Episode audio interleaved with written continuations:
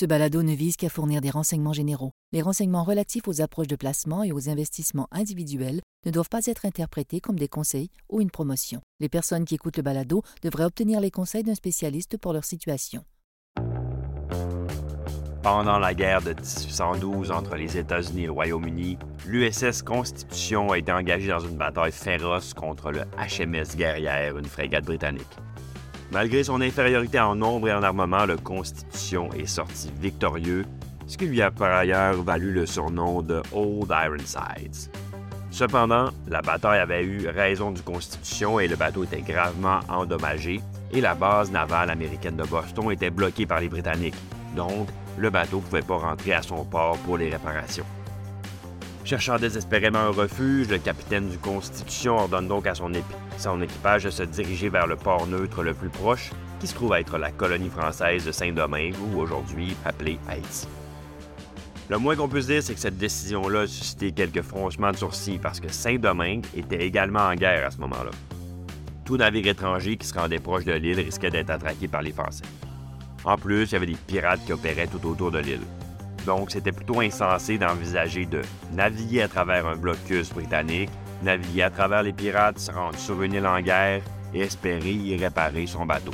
Mais pourtant, le Constitution a atteint Saint-Domingue, ont réparé leur bateau et sont retournés au combat pour remporter plusieurs autres victoires pendant la guerre de 1812. Eh bien, en ce moment, on navigue aussi dans un océan d'incertitudes et de risques sur les marchés et les investisseurs sont à la recherche de refuges improbables. Ils en ont peut-être trouvé un assis au sommet du Nasdaq, la Big Tech. Bonjour, ici Pierre-Benoît Gauthier, vice-président adjoint à la stratégie de placement à IG Gestion de patrimoine. Joignez-moi chaque semaine alors qu'on explorera les différentes tendances qui influencent les marchés. C'est la semaine du 30 mars et encore une fois, les marchés sont en mouvement. Tandis qu'on attend patiemment que la prochaine brique nous tombe sur la tête, mais les acteurs du marché cherchent des abris à gauche et à droite. Comme dans notre exemple, par contre, les valeurs refuges ne sont pas toujours aussi sûres qu'on voudrait. Prenons l'or. L'or est la, valeur refuge la plus ancienne et la plus connue qui soit. Malgré ça, ben, de mars 2022 à mars 2023, tandis que les marchés étaient en baisse, l'or les a suivis main dans la main. C'est pas ce qu'on veut quand on cherche la sécurité. On veut une corrélation minimale. En mars 2023, ça a changé. Avec la crise bancaire, la corrélation interrompue et le port doré a repris ses activités pour tous les bateaux. Mais dans cette crise-là, un autre héros improbable a émergé. Big Tech, les géants de la technologie.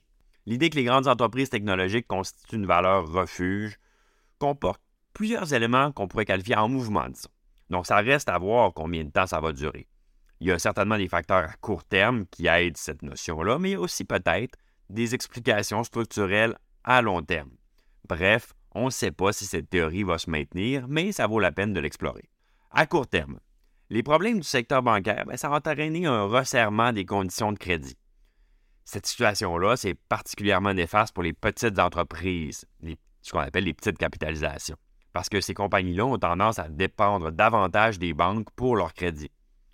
D'ailleurs, on a vu, les petites compagnies ont eu des performances vraiment lamentables en mars. Par contre, les grandes entreprises de la technologie sont presque complètement indépendantes des banques pour leur financement. En fait, leurs dettes découlent principalement de stratégies de coûts de capital et ne dépendent pas vraiment du crédit bancaire. Donc, ça les rend vraiment attrayantes dans l'environnement très spécifique dans lequel on se trouve. Cette crise a aussi vu les rendements obligataires chuter très rapidement. Ça peut peut-être surprendre certains de nos auditeurs d'entendre ça il existe une différence majeure entre les taux de la Fed ou les taux de la Banque du Canada et les taux du marché obligataire. Même si la Fed a augmenté ses taux de 25 points de base dans la dernière rencontre, en réalité, au mois de mars, les taux ont chuté d'une façon importante. La baisse des taux est bénéfique pour les géants de la technologie, de la technologie pour de nombreuses raisons. L'une d'entre elles étant que les taux plus bas aident à justifier leur valorisation, somme toute, assez élevée. Mais il y a un autre argument en faveur d'un changement de paradigme à l'égard des géants de la tech. Dans le monde dans lequel on vit, où l'informatique de nuage, donc euh, tous les réseaux, euh, ben, c'est utilisé par tout le monde, au travail et à la maison. Et les prestataires de services d'info de, ou ce qu'on appelle le cloud, ben, est-ce que ce ne serait pas désormais un service public? voire même un bien essentiel comme l'électricité par exemple? Plus on y réfléchit, quel type de crise ou récession pourrait modifier la demande de services d'info nuagiques? Ou pour l'innovation technologique en général même. C'est certain que la technologie dans son ensemble reste très dépendante de la croissance. Un ralentissement économique les toucherait, il n'y a pas de doute là-dessus. Mais les géants qui sont au sommet dans ce secteur sont-ils aussi fragiles que les autres? Peut-être pas. C'est des entreprises matures qui disposent d'une trésorerie importante, de cash flow massif, de clients captifs. C'est très difficile pour leurs clients d'abandonner leur service ou de changer de fournisseur. En plus, ces géants de la tech ont souvent des conseils d'administration très favorables aux investisseurs, ce qui les rend assez différentes des autres entreprises de tech plus spéculatives. Donc, c'est évident que le marché est de cet avis et ce qu'on voit en mars, ben, c'est plus de sociétés du Nasdaq sont en baisse qu'en hausse, mais malgré tout, le Nasdaq a été en hausse. Donc, ce sont les géants qui ont poussé l'indice à la hausse.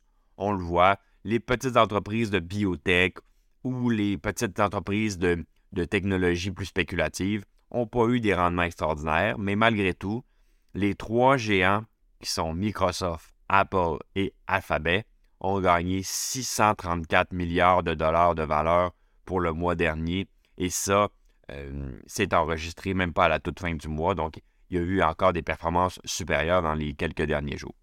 Est-ce que ça s'agit d'un coup de chance ou est-ce que les rois de la croissance sont désormais des ports dans lesquels on peut réparer notre bateau? Mais ben, les prochains mois vont nous le dire parce qu'il y a encore beaucoup d'incertitudes et d'opportunités devant nous. Merci de nous avoir écoutés. J'espère que vous avez apprécié ce balado. Si c'est le cas, n'hésitez pas à le partager à vos collègues et amis. Et je vous dis à la semaine prochaine.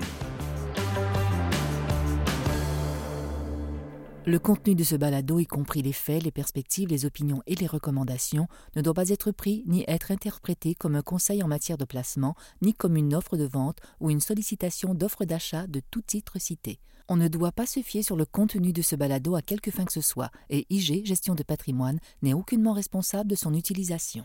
Le présent balado renferme des énoncés prospectifs qui décrivent nos attentes actuelles ou nos prédictions pour l'avenir. Les renseignements prospectifs sont assujettis à des risques, incertitudes et hypothèses pouvant donner lieu à des écarts significatifs entre les résultats réels et ceux exprimés dans le balado. Nos opinions sont susceptibles d'être modifiées en fonction des conditions du marché. Les placements dans les fonds communs peuvent donner lieu à des commissions ainsi qu'à des frais. Veuillez lire le prospectus avant d'investir. Les fonds communs ne sont pas des placements garantis, leur valeur varie fréquemment et leur rendement antérieur peut ne pas se reproduire.